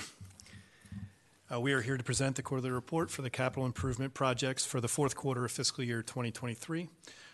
Um, As with previous quarters, I'll start out by highlighting the current market conditions. And for this quarter, there does not appear to be much change from last quarter. Uh, Material prices do remain high, but appear to be steady over the last few months. In general, we are seeing stable prices for steel, plastic components, as well as asphalt. But notably, we are continuing to see long delays for electrical equipment, such as transformers, switchgear, and low voltage panel that are having impacts on our projects. Uh, That is all we wanted to highlight for you tonight. Uh, So uh, we're happy to take any questions that the uh, committee may have. Okay, any questions? Okay, I've got Supervisor Briskman, Supervi- uh, Supervisor Letourneau, Chair Randall. Well, I was very excited to see that the Potomac Lake Sportsplex fields are finished, and I will ride my bike over there this week and take pictures. Um, on the Bles Park facility improvements, we have a delay from spring 23 to summer 23, and it says because of VDOT design exceptions. You're trying to obtain a design exception from VDOT. What, what's the design exception for? Yeah, there's a, uh, a waiver we're trying to get for the clear space between the curb and the sidewalk. And if we had the required curb distance uh, from the curb to the, the clear space, uh, we would be pushing it into uh, environmentally sensitive areas and steep slopes. So we're trying to restrict that, and we're just going through that approval process. And unfortunately, didn't find that out until later in the process. Uh, but we're, uh, we're we're finishing up the design as we're going through this, so it's only a slight delay that we're hoping to get the bids out this fall. Okay, are those pretty easy to obtain from VDOT? Um, I believe, defer to Jim on this. Uh, It, it- it depends on the nature of, of the, uh, uh, of the request and, and the degree of nonconformance and, uh, you know, other mitigating factors. It- They, they can be, go smoothly, or they can require a fair amount of discussion and uh, justification. Okay, all right, thank you. Um, and then the, um, the shared use path on Route seven, it says that, uh, we might get a recommendation for a different routing because of the Signal Hill Plaza. Are we, are we not having cooperation with the owners at Signal Hill Plaza? So- What, what's the specific issue? Because I don't want a different, I mean, are you talking about going around the, N- No, it's, it's not a, I would not call it a significant change. okay, Um, As you know, we, we went through public involvement a little while ago on this project, and one of the owners of the buildings at Signal Plaza became aware of the proposed alignment, which we were proposing a typical VDOT alignment where it's eight feet off the back of curb, where we, by the way, have gotten design waivers to do it as four feet.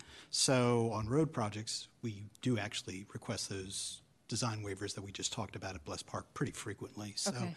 um, it's not, it, it, it's a fairly, at least on the road projects, we do request those pretty frequently, just as a side comment. But okay,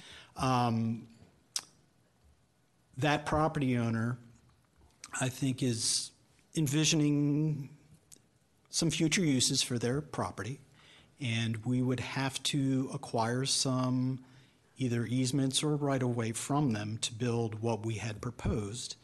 So, uh, since we're going to have to be involved with that property owner for land acquisition, we engaged with them to get their feedback, and uh, I would call it as a cooperative type of discussion, and some of the suggestions they made actually could save us some pretty significant money in the construction.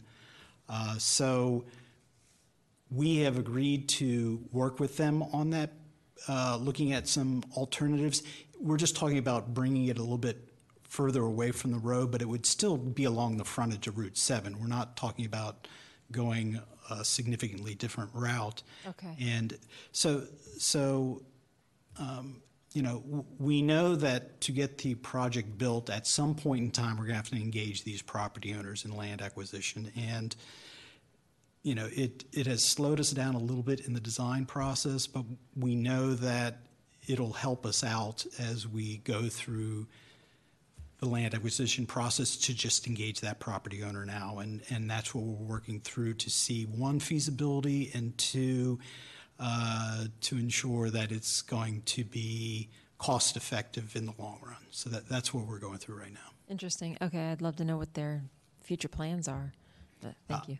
Well, we, we don't know either. I'm, I'm speculating a little bit, but um, th- there's obviously, s- they see some advantage to having that trail but a little bit closer to their facility. Supervisor Letourneau, then Vice Chair Saines. This is always the portion of the meeting where we get into very specific district issues that the rest of us tune out. And then, anyway, um, so in that vein, um, occasionally there's a project that just seems to be taking way longer than it should for the scope of the project. The one I'm going at now is the Tall Cedars and Nation Street intersection improvements, which is we have the the temporary like barriers up there now, and all we're doing is upgrading just the curbing and we did that on Elklick already. And man, this thing has taken like years at this point just to go from one step to the other.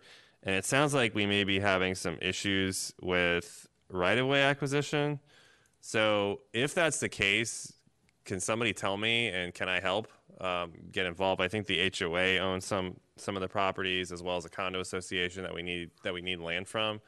And I wonder if that's really what's taking so long. And we can talk offline if we need to. But. Sure. Um, what I would say is I, I would have to check with our land acquisition manager if there's. I'm not aware of any specific issues that are in conflict with the HOAs, but I don't know the full situation. But yeah, I mean, yes, the plans are approved and Yeah. we're going through the land acquisition I feel like they've been approved and this has been funded for a long time. Um, the other question is on the North Star project from Braddock to Tall Cedars.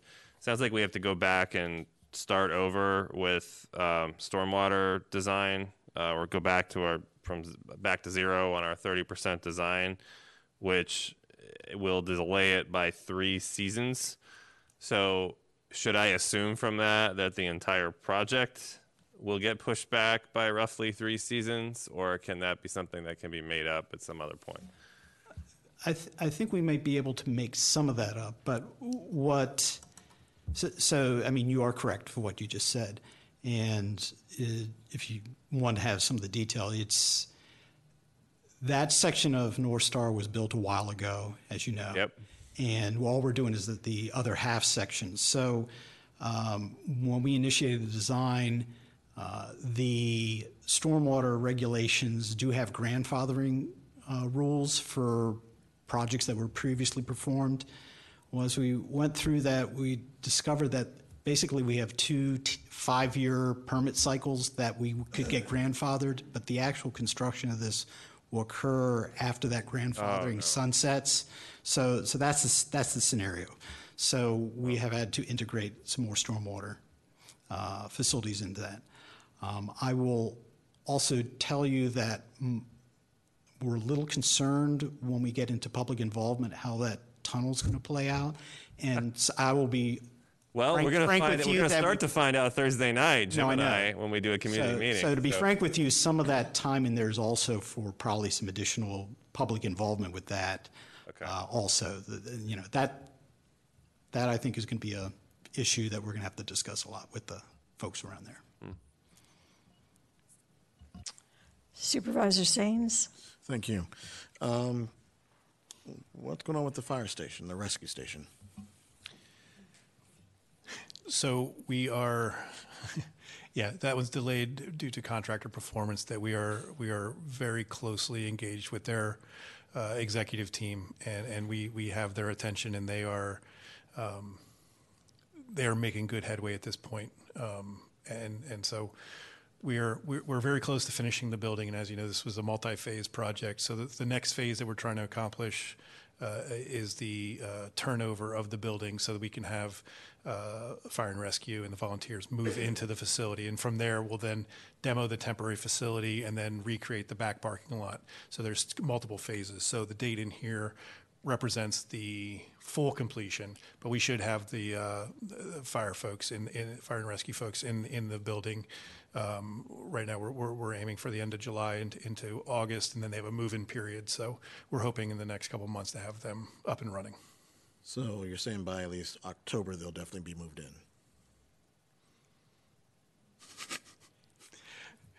But, but by, by all indications of the schedule and the progress they've been making now, I would say yes. All right. Well, if you can please keep me updated. We, we will, and, and if anything changes from that, we'll let you know. Yes, because we have to jump in and have conversations with the contractors. And no, no, I'll do that. No, just reiterate the July. I- I just wanted to reiterate, that we're expecting them to be able to start to move in in the July timeframe, correct? Yeah, correct. The, the July 31st is the current the date that they've agreed to, so that August date, and then 45 day move-in period is what they needed. So we're hoping to be in that September timeframe. Okay. Thank you. All right, thank you all very, very much.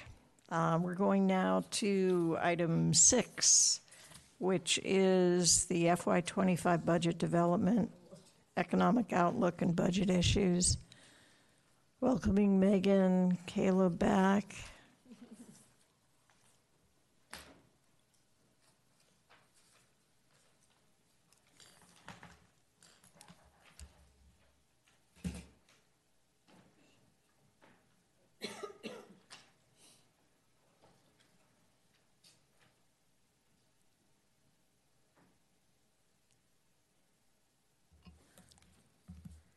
Good evening again. Hello.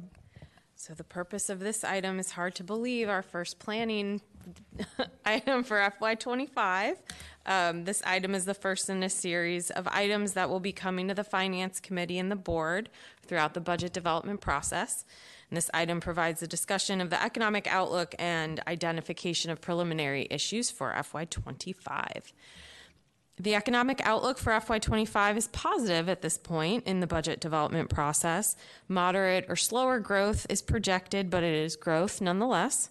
You will see in the next few slides data demonstrating positive GDP growth, moderate job growth with steady unemployment rate, as well as a leveling out of year over year growth and inflation. Next slide. This chart, again, shows steady growth in GDP for the national and local economies. Loudoun is depicted at the blue bar all the way to the right. Next slide. The unemployment rate is also projected to be steady, with Loudoun again pre- depicted in the blue bar on the right. And finally, inflation appears to be coming down from its peaks in FY 2022 and FY 2023. Overall, at this point in the budget process, we are forecasting a typical pre pandemic revenue picture. While our numbers indicate a slower rate of growth is projected for residential values, please recall that the growth in this sector was at record highs over the last few years. Staff continues to evaluate the impact of HB 791, but the board has constructed its budget to isolate a lot of the risk of its unknown impacts. At the May Finance Committee, the staff directed the committee requested a staff briefing on that topic, which staff continues to prepare for. And finally, as you heard discussed in item three tonight, continued growth is expected in business tangible personal property tax revenue. On the expenditure side, at this time, our largest pressures appear to be larger than typical year over year increases to employee pay and health insurance premiums. You'll recall that the board included an average of 6 to 9% pay increases in the FY24 adopted budget. Inflation and the highly competitive job market are anticipated to continue to drive comp- compensation increases. The Finance Committee also heard during its last discussion about the increases in health insurance premiums for Plan Year 24, which will impact the FY25 base budget. And finally, based on actions the board took to provide Loudoun County Public Schools with one-time funding to adjust to address state revenue shortfalls, the school division's base budget will need to increase by 16 million per, $16 million before new local tax funding revenue can be split between the county and schools in the 40 60 ratio. At this point in the budget development process, we are continuing to track some issues with unknown fiscal impacts. These items are listed for the committee's awareness, and staff will provide updates on these topics throughout the development process. Collective bargaining negotiations are underway with the IAFF. Those have not concluded, but could influence the FY25 budget. WMATA has announced a prod a projected operating shortfall of nearly $750 million for FY25. The county continues to engage with WMATA on many levels to understand the impact of that shortfall on our own operating subsidy requirements. And as I mentioned before, staff continues to monitor commercial valuation methodologies for data center real property. And finally, the school division will have a new administrative leadership and a newly elected body during the FY25 budget process. County and school division staff continue to have productive coordination on budget development themes, and we anticipate that continuing that continuing under the new administration. Current practice has been for staff to bring forward specific budget development or service level discussions to the committee throughout the fall to receive feedback ahead of the budget proposal in February 2024. The items listed here are among the ones staff plans to bring to the committee, including a discussion on staffing and funding levels for the Purchase of Development Rights Program and guidance on the Capital Improvement Program budget. More specific budget supplement more specific budget issue papers supplement the preliminary and final budget guidance discussions with the committee and full board planned for October and January, respectively. This concludes my presentation, and we are happy to take questions. Thank you very much. Uh, Supervisor Briskman, then Chair Randall. Thank you. Um, the 22 forecasted year-over-year change in GDP was 8% in 2022, which seemed really high. It was like shot right up there. Is that just like the rebound from The pandemic, okay. that's- Yes. That's what I was thinking, okay. Um, do we have any estimates on, on how much a PDR program would cost? No, we're still formulating that program and the fiscal impact. Okay. Um, and the other thing that I didn't see as a potential budget hit were board priorities. And I wasn't sure where we are on board priorities. Have we funded all the board priorities? Or I I feel like there's some hanging out there that might have been delayed. But maybe we're just thinking those aren't big budget hits. I think We've done, I think we have track of what we know are coming okay. related to board priorities for 20. Okay, okay. And then when you say the state uh, funding when it comes to the schools, um, so what you're predicting is it will be a big budget hit if we have to fund with fund balance that 16 million. So we, the board authorized up to that $16 million for FY24.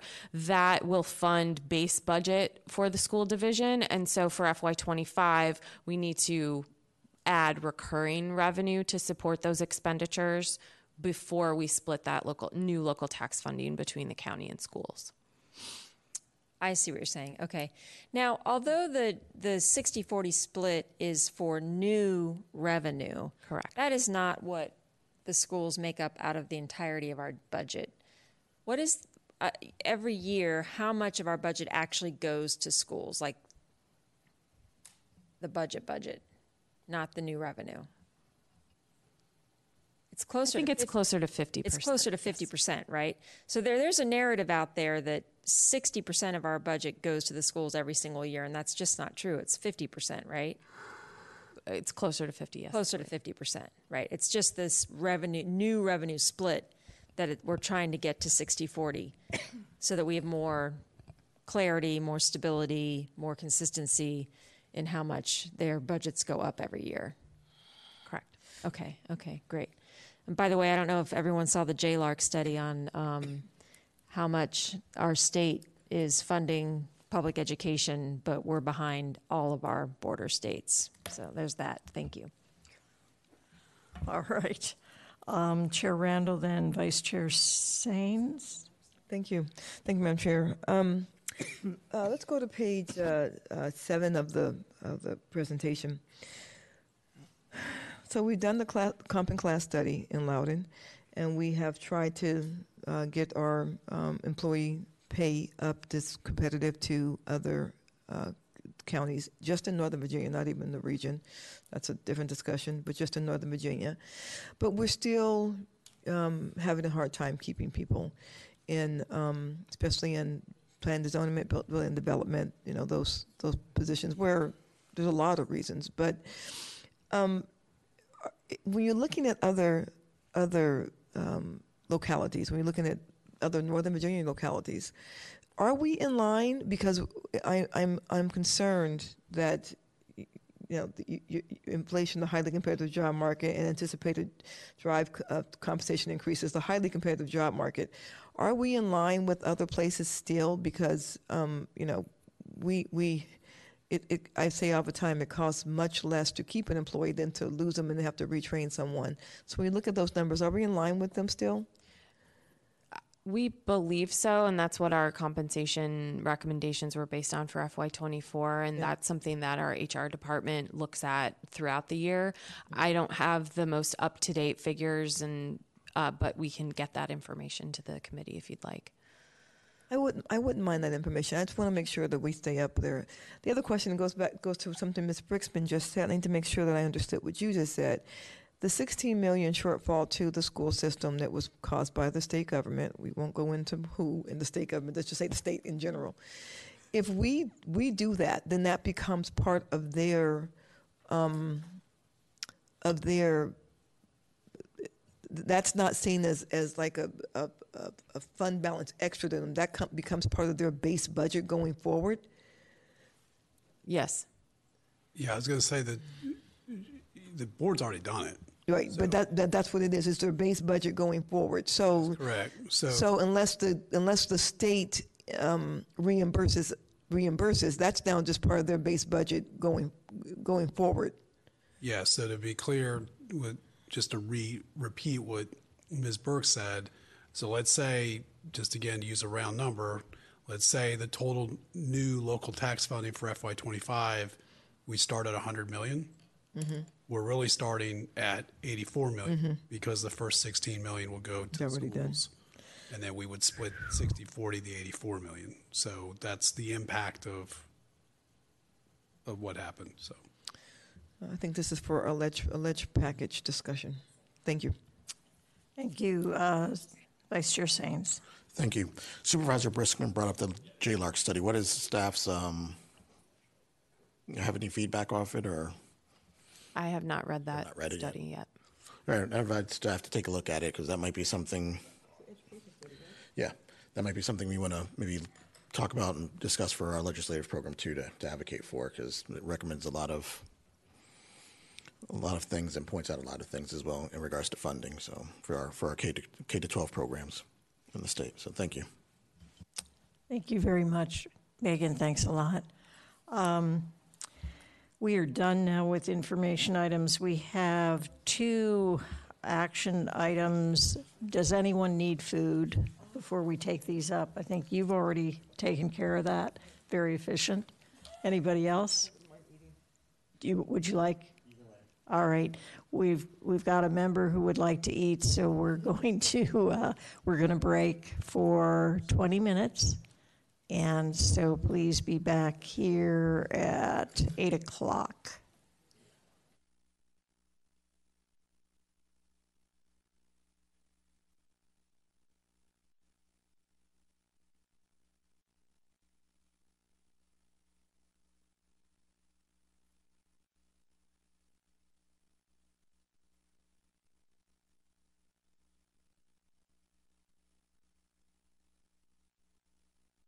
Um, We have street lights and we have item 22, which is the restricted TOT.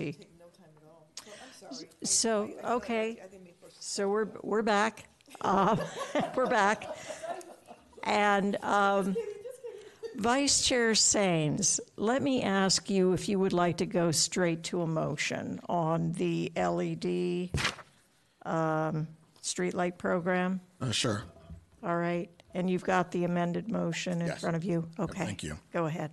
All right, move that the Finance, Government Operations, Economic Development Committee recommend to the Board of Supervisors that all work on the countywide LED streetlight program as a service district model be discontinued. I further move that the Finance, Government Operations, and Economic Development Committee recommend to the Board of Supervisors that staff be directed to create a star, a streetlight improvement program that consists of the following core elements. Individual communities with support from the chair and/or the district supervisors could apply for funding for specific projects that contain at least 10 streetlights in neighborhoods that are not covered by homeowners associations or equivalent and where no streetlights currently exist. And there is objective evidence of higher than normal vehicle accidents, conflicts, or accidents with pedestrians or cyclists, criminal activity, or other related events that would be posit- positively impacted by the presence of streetlights. And each application is scored and ranked by county staff so that requests from individual communities can be prioritized as to need. And 800,000 annually is budgeted with, within the general fund for this purpose, and appropriate staff positions are created to implement the program. And the annual maintenance, electricity, and replacement costs for installed, installed streetlights are funded with the general fund and, and is in addition to the 800,000 annual amount. I further move that the Finance, Government Operations, and Economic Development Committee recommend to the Board of Supervisors that staff be directed to modify the countywide LED streetlight program manual in attachment one to the countywide LED streetlight program staff report in accordance with the above criteria and return to the Finance, Government Operations, and Economic Development Committee for review, for review and in time to send this program to the fiscal year 2025 budget for consideration for funding. Is there a second? Second by Supervisor Briskman. Um, Vice Chair Saines, initial statement? Yes, I know it's um, definitely is a big, um, big edit than what was being presented from staff. I just felt if we're going to do the program, let the, the county pay for it, and not have residents pay for it and be having a, an additional amount added to their bill every single year for, from what the report we're saying, about 20 years. Um, so if we're going to do a streetlight program, I think this is the, the way to go. So um, So, thank Okay. you. Any other comments? Um, Supervisor Briskman and then Supervisor Letourneau. Yeah, I do. I do have a, a couple questions. Was this modeled after something that you've that other jurisdictions have been doing? The streetlight program The streetlight program that's in the packet? in the packet. Yeah, we, uh, we consulted with our financial advisors, PFM, and they helped us research other localities and what programs they had available. Um, and then we did, they helped us with the financial model with that as well. Okay. Um, would we be uh, legally allowed to allow HOAs to apply for the funding? Or would there be a problem with that if we were to allow HOA communities to be included? I would have to ask legal, I'm sorry. So in that question, are you referring to the service district model or are you referring to? the I'm referring to motion? Mr. to Supervisor Saines' idea. Okay, If so. did that, that sounds kind of like a sidewalk contingency. Yeah, so I think the issue for, the issue that, that I would be concerned about for the board is that the proposal, as opposed to being a service district where the users that are impacted would be paying for the service and the streetlights, it now becomes a general fund expense. And so the issue with, with having HOAs be able to apply, it now means that those homeowners associations that have streetlights that are now paying for them out of their homeowners' dues would now be able to come to the county and have the county take it on as a general fund expense, Okay. which means you are now taxing, you're going to have to address that through your tax rate in order to pay for those, So, those services. so staff would probably recommend not allowing HOAs to be in the program as presented by Supervisor Saines. Staff's recommendation would be to do the service district, the service I know that, model.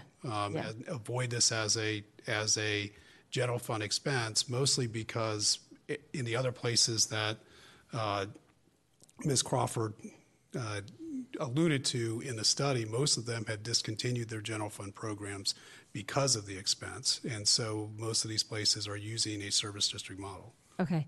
What, what do cities do? Do cities use di- uh, service district models? Like in Washington DC or Pittsburgh or, We didn't evaluate cities as part of this program. okay, all right. Um, I, I see issues in our county where places that don't have an HOA um, need streetlights. So I was kind of excited to initially read the item, but then it's a tough ask, I think, for somebody to have to pay another 300 some dollars a year every single year for 20 years for so their community can have 20 streetlights or 120 streetlights. So anyway, I'm, I'm on the fence. Okay.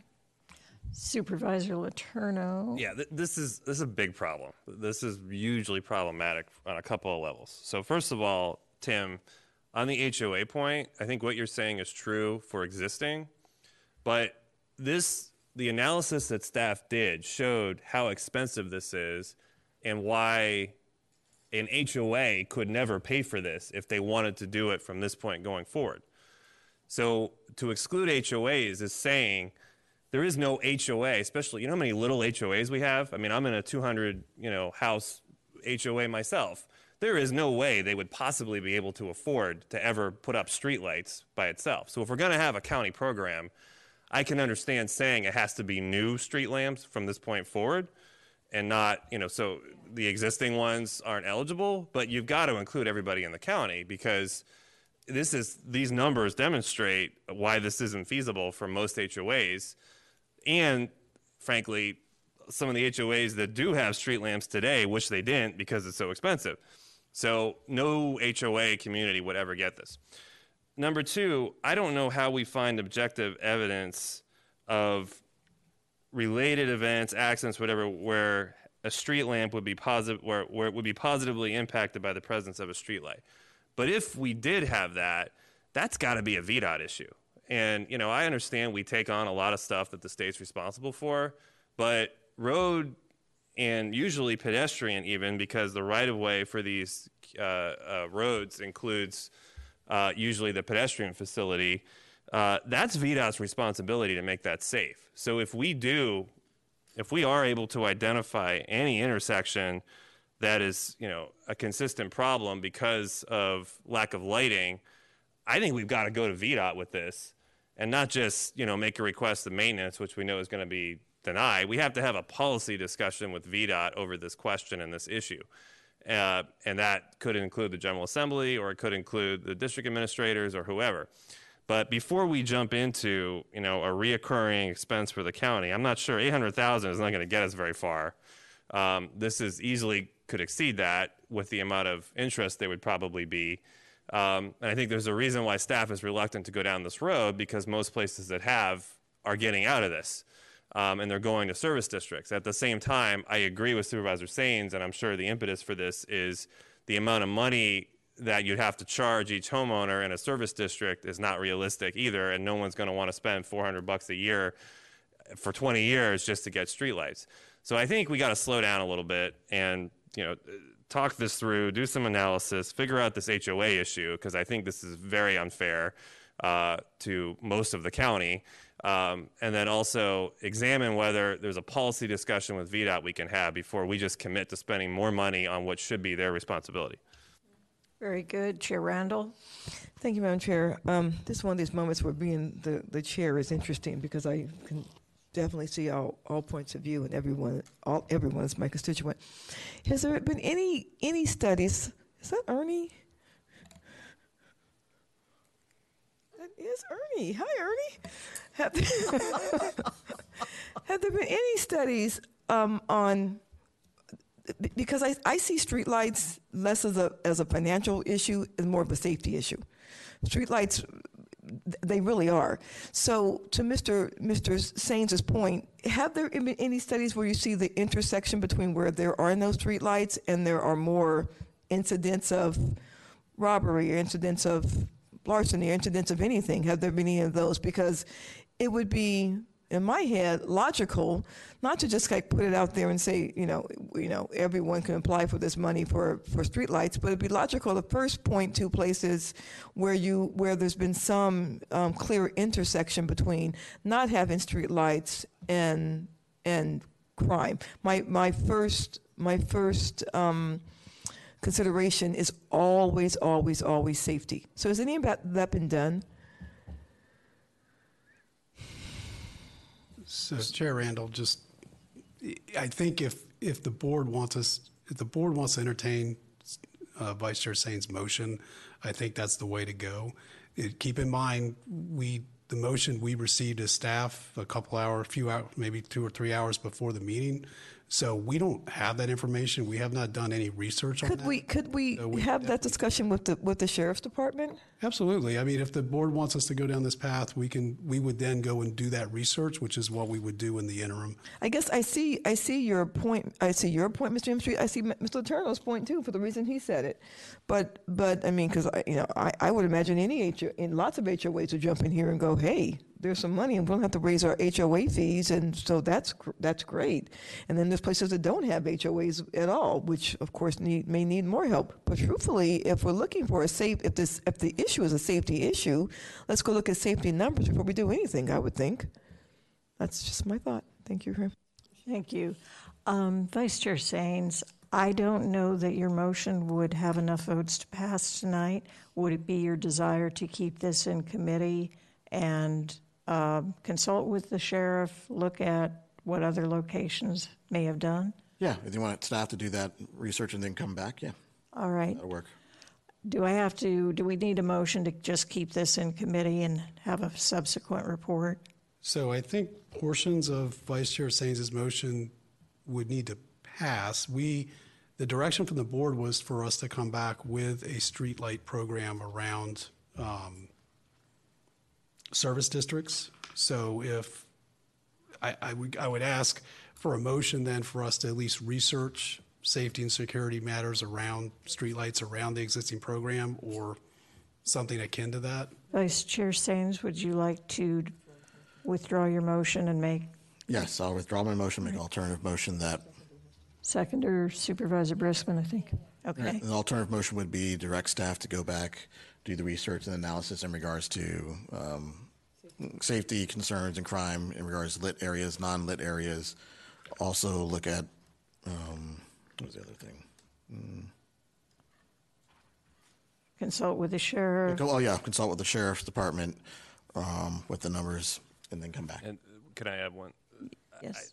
I, I know what VDOT's going to say, but I think the policy question around whether VDOT could potentially be involved with this should still probably be part of Yeah, it. yeah, yeah. And then um, consulting with VDOT as well. All right. Is there a second to this new motion? Second from Supervisor Briskman. Anything else, Nope, we're all Supervisor good. Saines? Thank you. Everybody ready? All in favor, please say aye. Aye. Any opposed, nay? That'll pass 5-0. Thank you very much. We have one item left, which is um, TOT FY24 Restricted Transient Occupancy Tax Fund Tourism Grant Funding Recommendations.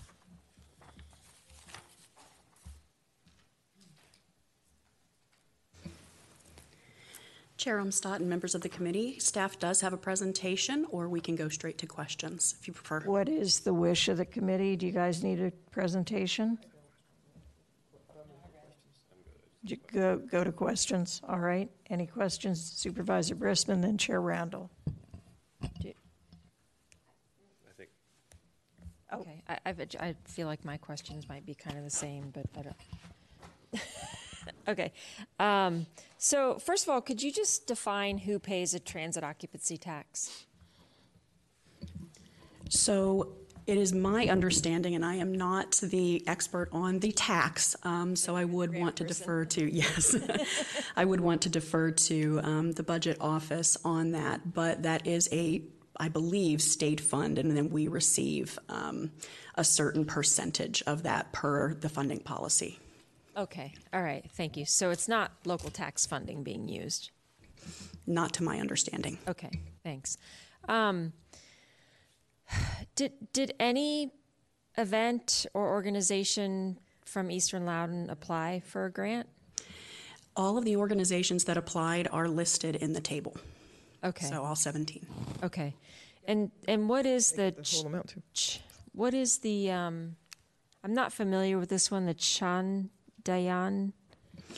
Yes, that is actually for the Diwali festival. Okay. Yes, um, and they are a um, an annual uh, applicant, and they the Festival of Lights occurs um, down in, I believe, the Dulles District. Dulles District. Okay, that's great. That's great. And then, where is the Loudoun Ballet Performing Arts Company?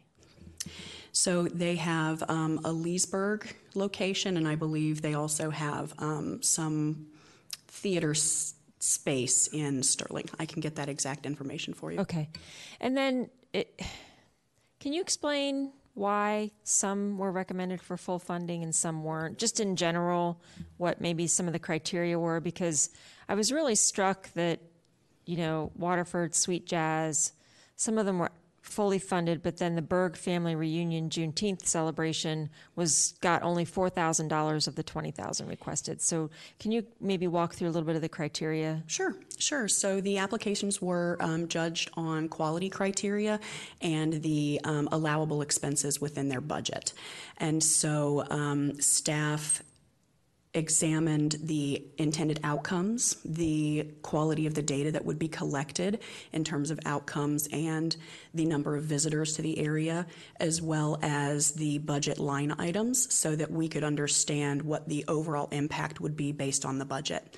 And so, depending on the, the budget line items, is where the funding comes from. Okay. Do we know how many people, att- you may not know the answer to this question, but do we know how many people attend, for example, the Berg Family Reunion versus the Waterford Foundation events or the Sweet Jazz Festival? We can get that information for you. I do know that the Sweet Jazz Festival has um, a significant amount in the thousands. Thousands, Um, Yes, whereas the Berg Family Reunion, I think, is um, in the hundreds. Okay. Um, maybe around 100, but I can get that information for you. Okay, thank you. All right. Chair Randall? Actually, um, I was actually going to ask about the Sweet Jazz Festival, which, by the way, is uh, is was started by Tracy Hamblin, who is happens to be African American. So um, uh, I was wondering why the because the first the, the, the first the top five or top six got full funding. The Sweet Jazz was the only one that did not, and it's not a very large amount. I just was curious as to why they didn't get full funding when the, when the other ones in that in that cohort. The remaining cost was for entertainment um, costs, and that's an unallowable expense per policy. Ah, ah, makes sense. What, wait a minute. Entertainment cost is an unallowable expense? That is per the RTOT policy adopted by the board. The payment of entertainment fees and costs. For instance, for entertainers. Oh, literally paying entertainers. I understand. All right. Thank you. That and and the you um you asked you asked answered the other questions. Um, you know, sometimes is what we learn with the um, grant process, our grant process. There are times that applicants don't know what, don't know how to uh, fill out the grant application well, and so it, it costs them money, and it takes a couple of times for them to learn it. Um, it may be that at some point, some of the ones that may be, have been eligible for more money, but may need help learning how to do the grant application process in the same way that the county, partnering with the Loudoun Human Services Network, did for our grant process, and that just changed the game and kind of um, um, changed the game period, but also I, I, th- I think leveled the field for everyone because they knew what they were doing. And, you know, some of the uh, organizations that had a professional grant writer now did not have a, a advantage over other organizations. So it might not be a bad idea in the future to, you know, to, to, to say to, you know, people who are applying for this money, do you know what you're looking at? Do you know what you're asking for? Do you know how to fill out this grant application? And if they say yes, fine, and they don't get something, fine. But they actually may need um, uh, a little more assistance, and that that may be one of the reasons for the disparity in, in the um, amounts granted, because that was the reason, in fact, the main reason in our grant application. So I appreciate this. It's a lot of work, and and um, I I think I've gone to most of these events at least one time. So I appreciate it. Thanks. Thank you, uh, Supervisor Letourneau. Thank And- you. Uh, well, first of all, for the record, the the um, Ch- uh, festival was actually at uh, Franklin Park last year. So I was like, if this was in my district, I would have known. Um, but general question, and this you may not be the one to ask this to, but do we ever like track the actual performance of these? Because some of these are reoccurring. And they do sometimes make some claims about how many visitors and how much TOT is generated. So do we ever actually follow up and find out what the what the actuals were on these? Beginning this year, we will be doing that. Oh, okay. So we were not doing it, but we're going to start doing it. Correct. We are um, assessing and providing technical assistance for data collection um, and pre-post surveys. Excellent. I'm I'm relieved to hear that. Thank you. Very good. Uh, Supervisor Saines. Uh, Thank you. So I'll continue from Chair Randall's point. So are we offering the grant program, the grant writing um, services or tutorial like we've done with the other organizations? This year, we did not. It has not historically been done, but staff are already putting together training materials for next year. Okay, very, very good. Thank you. All right, I'm going to go to a motion. I move that the Finance, Government Operations, and Economic Development Committee recommend that the Board of Supervisors approve $180,832 in grant funding as recommended in this item, and direct staff to notify selected applicants and process payments for FY 2024 grant funding pursuant to RTOT allowable activities. Second. Second by Chair Randall. Any discussion on the motion? All right, all in favor, please say aye. Aye. Any opposed, say nay. That will pass 5-0. And thank you both very much, Val Marie and, and Megan. With no further business to conduct, I call this Finance, Government Operations, and Economic Development Committee meeting adjourned.